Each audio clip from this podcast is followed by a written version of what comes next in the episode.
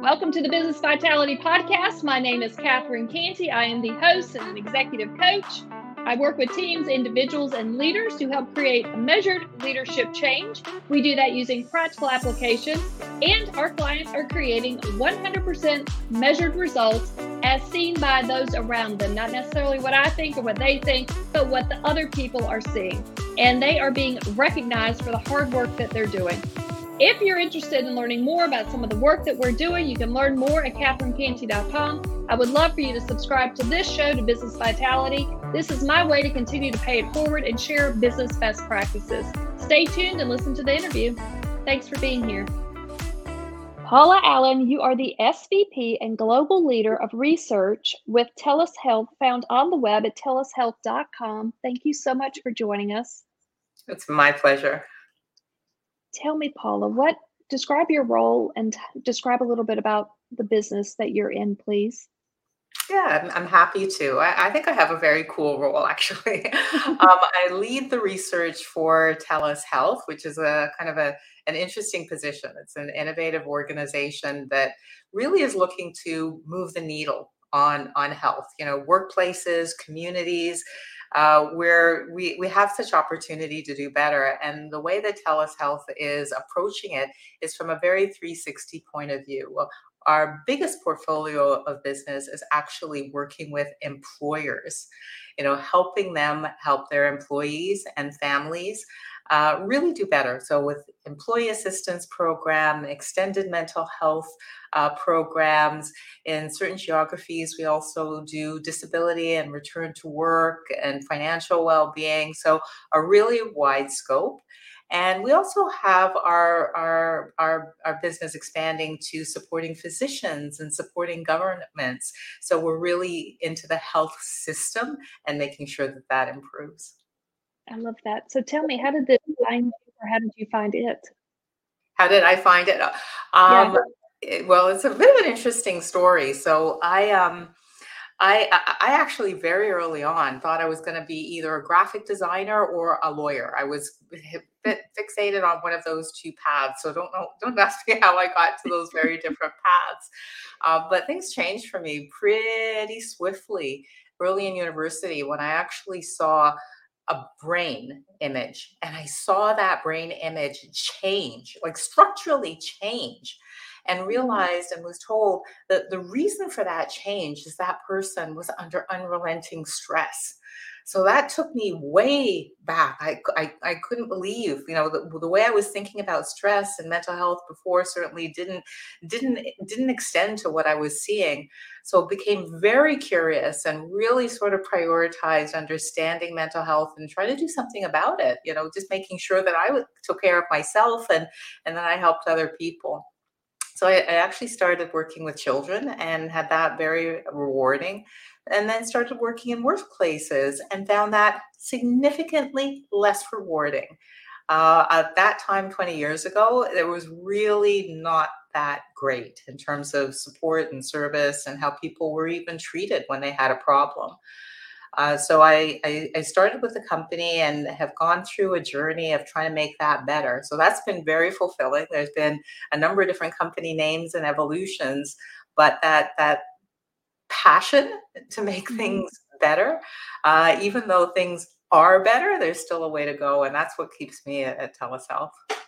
I love that. I love that story. We always have some sort of story that gets us to where we are, and we never really know what it is that's going to drive us here. But your curiosity sounds like you led led you here.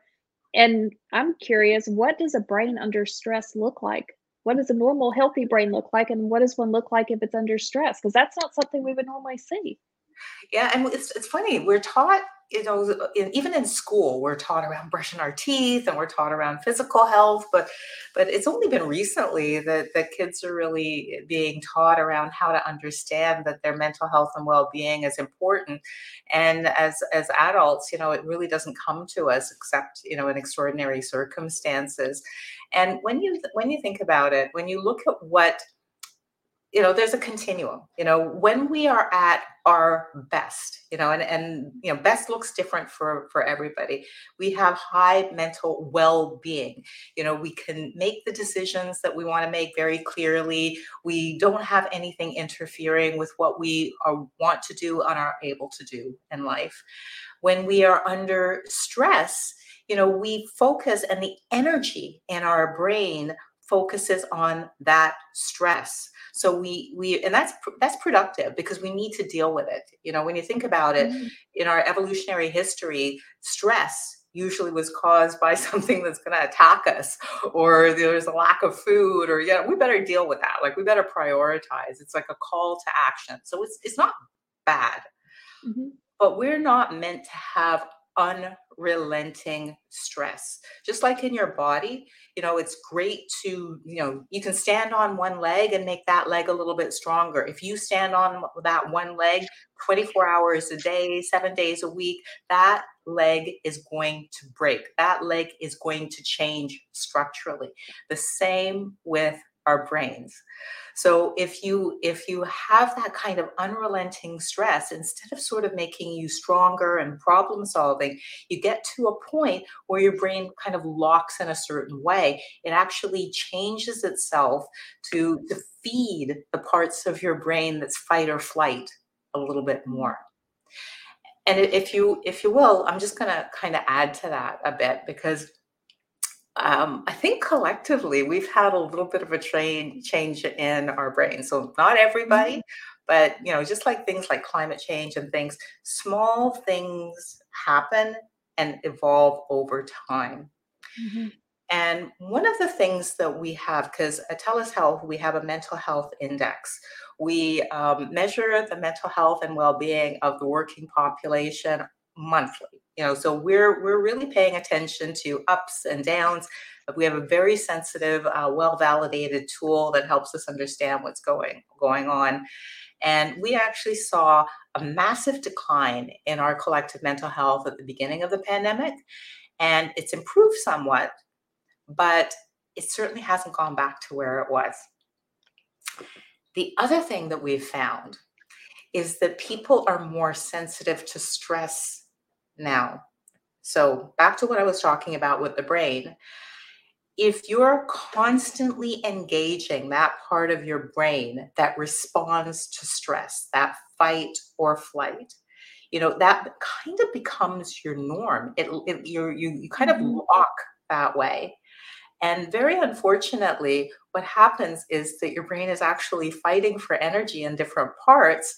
So, the part of your brain that's responsible for emotional control and empathy, that's that's a little bit starved because the other part is taking all the energy if you want to look at it in a very simple simple way and and that seems to have happened like you know over the past a lot of things happened. We had so much change in how we worked how we interacted. We were more isolated for mm-hmm. periods of time which is definitely not good for the human brain.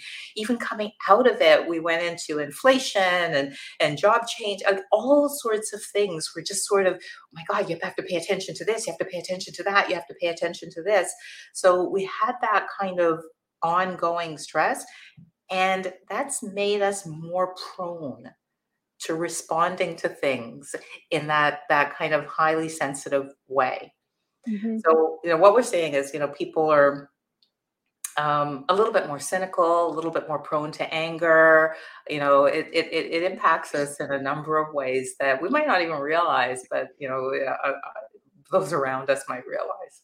I think we realize it. I don't think we were meant to be um, put in our homes with our immediate family members for such a long period of time and then to only look at video cameras of other people and think that this is going to be okay. So we kind of have to it makes total sense. We are in a pressure cooker for a number of years mm-hmm. and some of my clients that i'm working with they're still not back in the office yet. And so they're still adapting to it and because all of that stress is there it's like suppressing that empathy that you're talking about because they're just constant execute, execute, execute, react, react, react.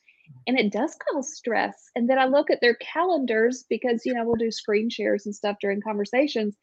I'm like, there's no human way you can battle that kind of calendar. And they said, well, we're used to the the COVID calendar, which was back to back to back meetings. And I said, that's 16 meetings in one day. That's not possible. I said, what are you going to do when you go back in the office? And they were like, I mean, I guess I'm going to keep 16 meetings. I said, you can't even walk between the meetings. You have so many going on right now. And it does. It just feels so heavy. And, you know, unfortunate that we took that minute of free time to go to the bathroom, to get a glass of water, to take care of ourselves, to take a breath. And it just got filled up with just another meeting on top of that, which suppresses what you're saying the um, that empathy to be able to have peace and space to show kindness to other people in the workplace or even at the house. It's crazy. You are so right. we, we we have an efficiency focused culture. We just we do. And we have tried to become hyper efficient over the last mm-hmm. little while. Like, you know, I, I I don't even want to um, I, I, don't even want to go to the store. I want to have it delivered because it's going to take 15 minutes out of my life and I want to be a little bit more because it's just it's fascinating. But you know what ended up happening? If you go against human nature and human needs, it comes back to bite you. You know, mm-hmm. so when we're trying to be so efficient, you know, we're missing those opportunities to build connection and trust. Mm-hmm. We're missing one of the things that our brain needs which is variety. You know, we need to stimulate ourselves in a different way, have a little fun, see different scenario, scenery, you know, the, you know, move in different ways. We're not meant to be static. Like that's not the human con- condition. And you know what's happened as a result? We're becoming less productive. So we're trying to be yeah. more efficient. We're not feeding our human needs. And in multiple, multiple measures, we've actually decreased our mm-hmm. level of productivity. So, I mean, it's time to kind of take a little bit of a step back, I think. I think that's a, a, great observation. And before we even hit record, you had mentioned you could talk about tips and tricks and things like that. I love a good practical application and as as you talk about that it makes me think about when i have meetings we'll do walk and talks mm-hmm. i'm like just put your earbuds in and i'm going to walk outside and yes there will be outdoor noise um, but you're going to have outdoor noise too but we're going to get out of the office and we're going to just walk around and at least hear some birds see the sunlight and at least fuel ourselves in a different way um, as we have this conversation we don't have to sit inside of an indoor facility just to be able to have a meaningful conversation. And so we do walk and talks.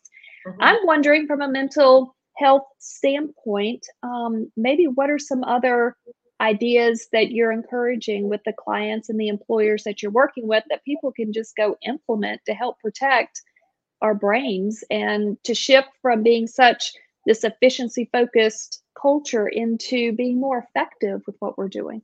Being more effective and, and actually that leads to being healthier of course. Mm-hmm. so i'm going to talk about it from an individual point of view and then i can talk about it from a, a, a workplace point of view. Um, so there, there, there are a few things and the thing is that they're simple we just don't do, do them. I think the, the, the one thing that i would prioritize over everything else there's many things that you can do but you can't get away from this one is making sure that you have good social connections. Uh, mm-hmm. we know that when people feel a sense of social support, we can actually measure physically that their stress level goes down. You know, you don't feel that sense of being alone.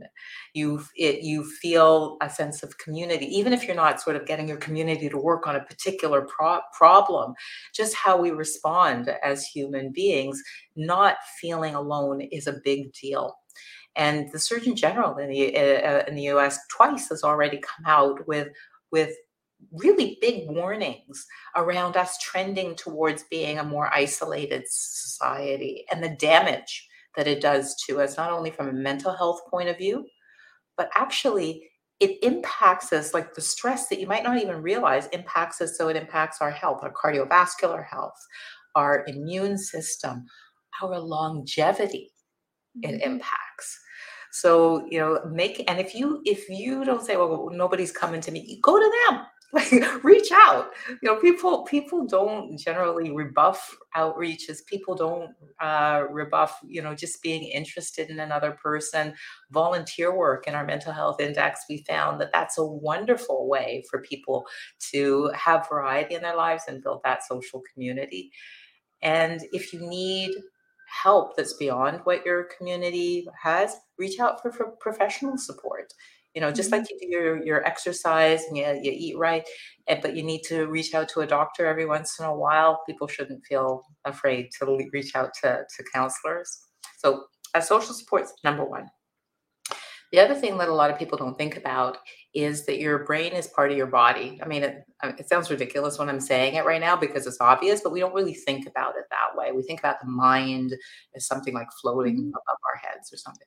But um, you have to c- take care of it from a physical point of view as well, which means the right nutrition and activity. So, the same things that help with your heart also help with your brain. The same diet that helps with your heart helps with your brain. The same damage that you can do with your heart also damages your brain. And that's so important that the World Bank, the World Bank, several years ago said that one of the things that they need to do to support really de- the developing economies is make sure that they're focusing on nutrition for children so mm-hmm. those children will develop their full potential and be able to support the economy mm-hmm. so when the world bank is talking about you know nutrition for your mental health you know you should pay attention right um, the the other thing is uh, that variety of experiences that I talked to you about before. Just you know, again, as as human beings, and and and just sort of developing your brain, just like you know, you're developing yourself physically. Uh, you might be a great tennis player but if you're only doing that one move you know and you don't look take care of the rest of your body if it's only that one move and not even that other move like you're not really developing a, a, a healthy organ so going out and seeing some sunshine, going out and and you know taking a different route home from work, uh, trying a skill that is really beyond what you think you can do, anything that makes your brain move in a in a different direction on a daily basis is helpful right? So it doesn't have to be different things every day, but it can't be the same thing you're doing every day. Right? Yeah.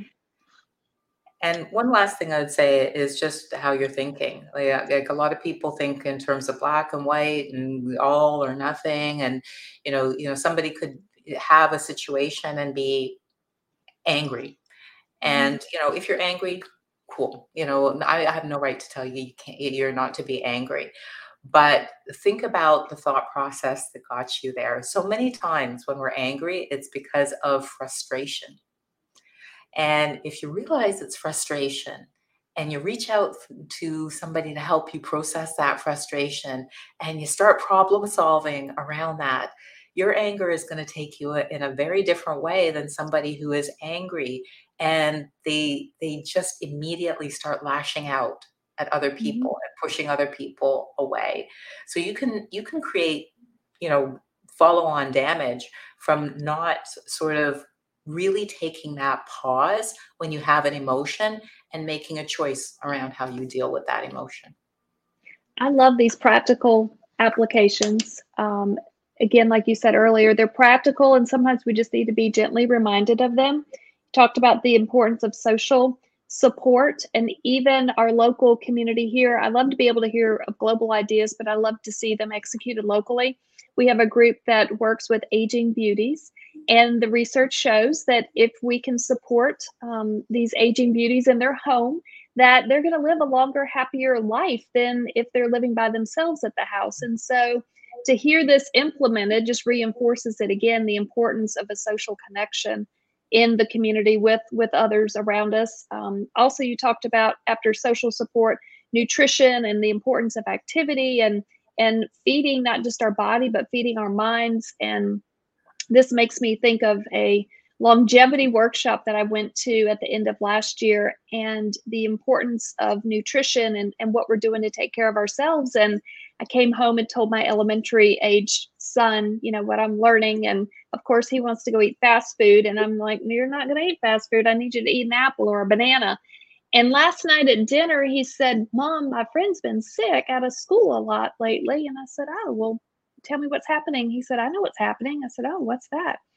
He said, He doesn't eat well. Like he's eating junk food. All I've never seen him eat good food. And I thought, oh goodness, he's actually listening to what I'm saying. he's paying attention. It's freaking me out.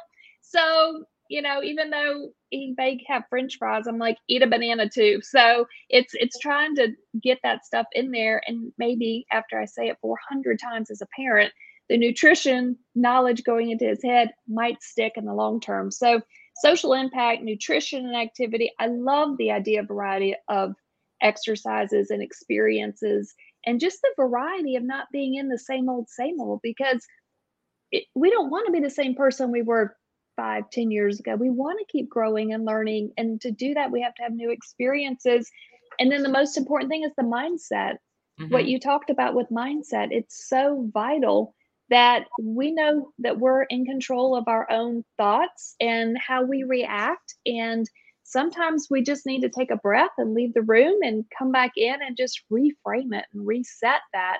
Um, otherwise, just that negativity is going to trigger the next negativity, and it's just not a good, healthy place to be. Um, you talked about resources, and I want to make sure we bring up EAP. I think you had mentioned um, maybe it's before we hit record was EAP, employee assistance programs when I worked with a lot of CEOs during my banking days, we had some very tragic, horrible things that that just come up um, within the business, and unfortunate things happen, and employees need an outlet. And I remember in the beginning, it was like, I don't want to call the EAP number. Like, that's not for me. And I love that over the years, we're beginning to see here's an EAP number, phone number that you can call and just take your junk out on that person or talk to that person about it to just help get through it. Can you explain what EAP is and what the benefit is for those that may not be familiar with it but may be interested because something significant happened at work? Or much less, people coming back into the workplace, they may need EAP support just so it's not coming at the manager, but maybe to somebody else. Yeah, ab- absolutely, and and so glad for uh, for you to bring that up because what's surprising is a lot of people have access to EAP but don't actually know about that access or know know what it entails. Uh, so what employee EAP is, it's it stands for Employee Assistance Program, and it's pretty broad assistance. So mm-hmm. it, you know we deal 365 days a year, seven days a week, 24 hours and at one end of the spectrum, you know, we're we're dealing every single day with a, a people at risk of suicide. You know, we we have that as part of our. You know, you're in a crisis situation and you're not really sure where to go come you know call you know go through the app you will get get support you will be get help, help to get to the the next point um, but there's a full continuum as well. You know, there's people who are you know, concerned because they have a big presentation and they want strategies about how to reduce their work stress. There are people who are having challenges with their their their children and they want to know how to do the best thing. And from a very personal point of view, you know, what's the best strategy that that I could take? How can I support my child in the best way? And how can I support myself through this difficult time? Um, there's every level and type of mental health distress or stress that is supported, but it also goes beyond that because it's called employee assistance, which is fairly broad and it mm-hmm. includes work life services such as financial consultation which we know is a stressor. You know legal consultation you might be going through a separation or or a divorce childcare elder care a number of different things. So it's your one stop shop. And the beauty of it is that it's sponsored by the employer paid for. So you don't have to pay out of pocket you don't have to co-pay it's nothing like that. You call voluntary of course a hundred percent confidential. Nothing about your personal information ever goes back to anyone else. Uh, and voluntary, confidential, and it, it really is quite holistic. So mm-hmm. I would encourage uh, most employees actually have access to it. So if you don't know about how to access your own employee assistance program, dig around, you know, ask your human resources person, you know, make sure that's available, even if not for yourself.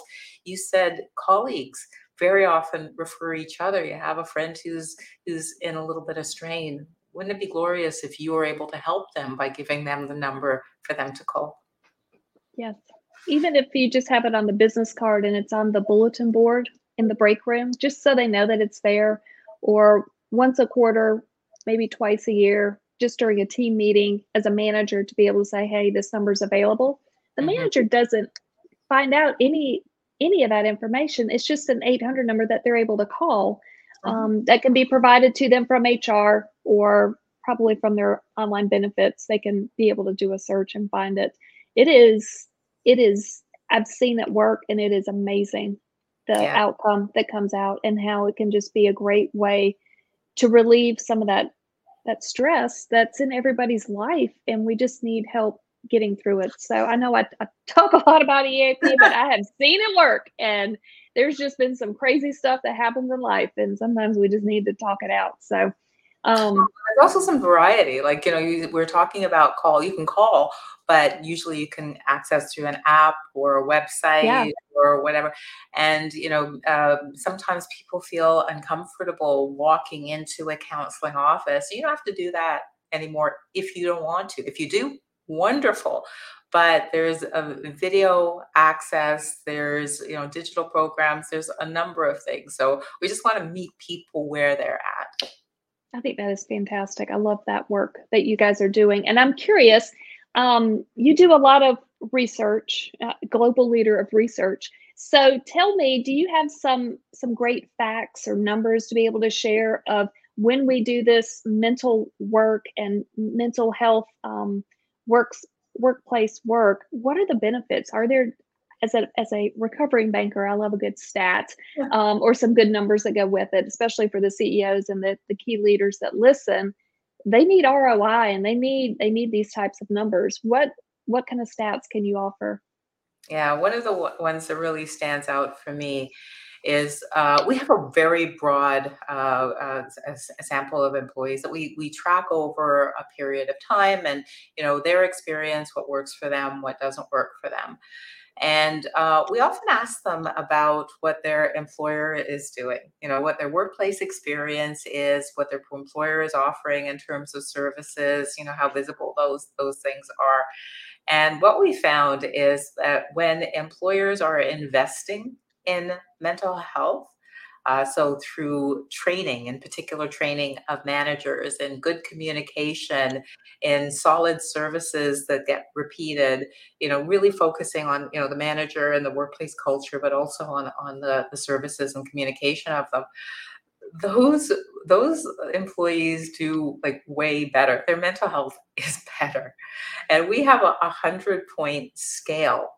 And the difference between those who have employers who don't invest in mental health and those who do it very well is 15 points. Now, what that means, think about a scale.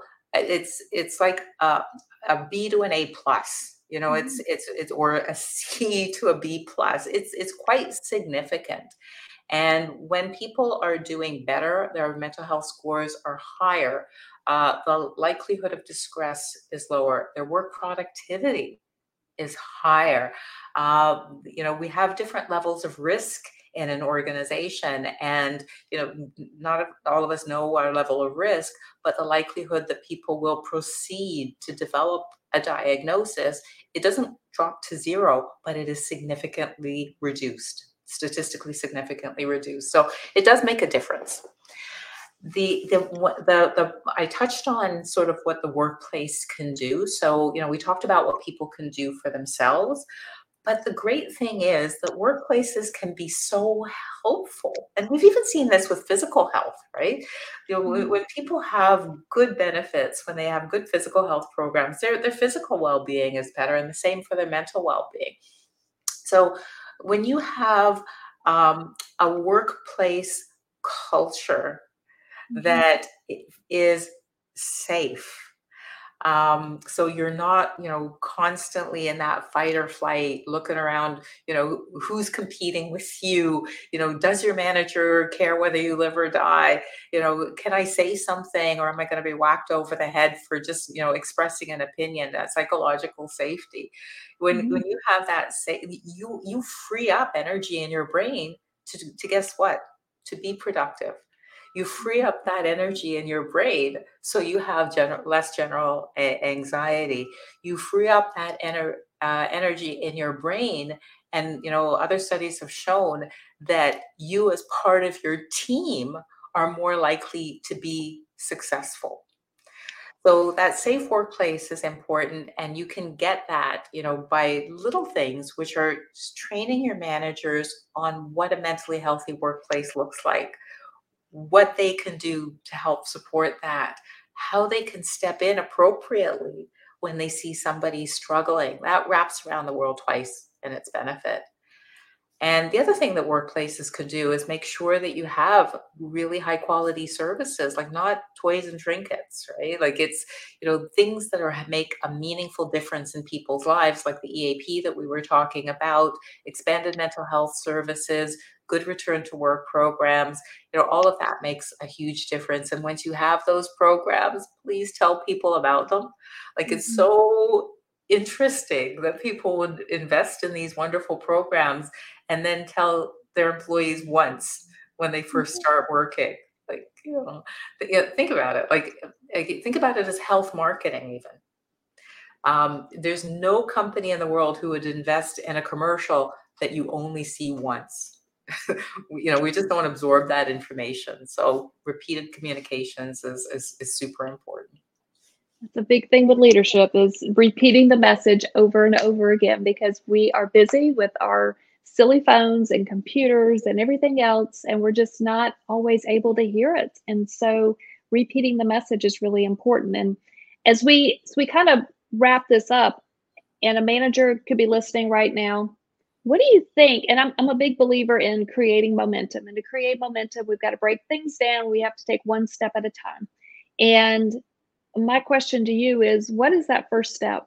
What what is something that kind of creates that gateway of, of opportunity of floodgates to open? What do you think is that that great first step for somebody who could be listening, whether they have some of this in place or maybe they're like, oh, maybe we need to look at doing more of this? What is that great first step you know it's it's it's it, it, might sound cliche but it's so true uh, the first step in everything is taking care of yourself like mm-hmm. the way um, even as a, a, manager we did some work a few years ago where we looked at uh, the mental health and well-being of senior leaders and when you think about it, you know, people think about senior leaders, oh my God, what a cushy job. They got money, they got power, they've got a lot of strength. and uh, sometimes don't really, uh, you know, think the rules apply to them and the opportunities apply to them. So I, I think it is really important for leaders to make sure that they, you know, make sure that they're not isolated, connection with peers, all the things that we talked about, reaching out for support. And actually, one of the things that the EAP can do is do what we call a manager consult which is if you don't know what to do, you know, your team seems in distress, there's an employee that's in distress, you're not really sure, you know, about your own impact on your team you know we can help you you know we can help deal with your specific non-general situation uh, with a little bit of, of, of, of consult so you know the eap can take care of you as a person but also give you some coaching uh, as a, a leader so I think I think that's important. And once you know what's available to you, just like what you were doing, you know, you're able to transmit that to others. Uh, once you know what's healthy for your environment, you're going to pay attention, and you should pay attention to how you can support that for others. Like you know you probably are working better when you're feeling you know safe. You're probably working better and feel motivated when you get recognition. You're probably working better when you feel a sense of belonging and not like you're on the outside not knock, knocking in your employees are going to feel better with all those things too i love this paula you're fantastic tell me if someone wants to learn more about you and the work that you're doing, what is the best way to connect with you or to learn more about what you're doing? Uh, well, there's a few ways. Uh, so you mentioned uh, telushealth.com. You can learn about the organization. Uh, on that uh, website, you can also get uh, the mental health index, which is something that we share and we want, like, there's no paywall or anything. We want people to know what's going on and what works and what doesn't work. So you can go on or in a search engine, type in TELUS Health Mental Health Index, and you can see some of the research that we do and even sign up for a subscription and have it delivered to your email box every single uh, month. And I'm always happy to connect with uh, people, my peers, like everybody in the community through uh, LinkedIn. So happy if you just look for, for me there. Uh, Paula Allen, TELUS Health, and uh, maybe we can start a good conversation. This is fantastic. Paula, you are great. Paula Allen, you are the SVP and Global Leader of Research with TELUS Health, found on the web at telushealth.com. Thank you so much for joining us. It's my pleasure. Thanks for listening to the episode. If you like it, please subscribe, share this episode or this show with other people around you. The greatest form of a compliment is a referral. I really appreciate them. And if you think that you want to learn more about some of the work we're doing, I encourage you to reach out to catherinecantey.com. You can schedule a call or just continue to read articles and information that we post out there. Thank you so much for being here.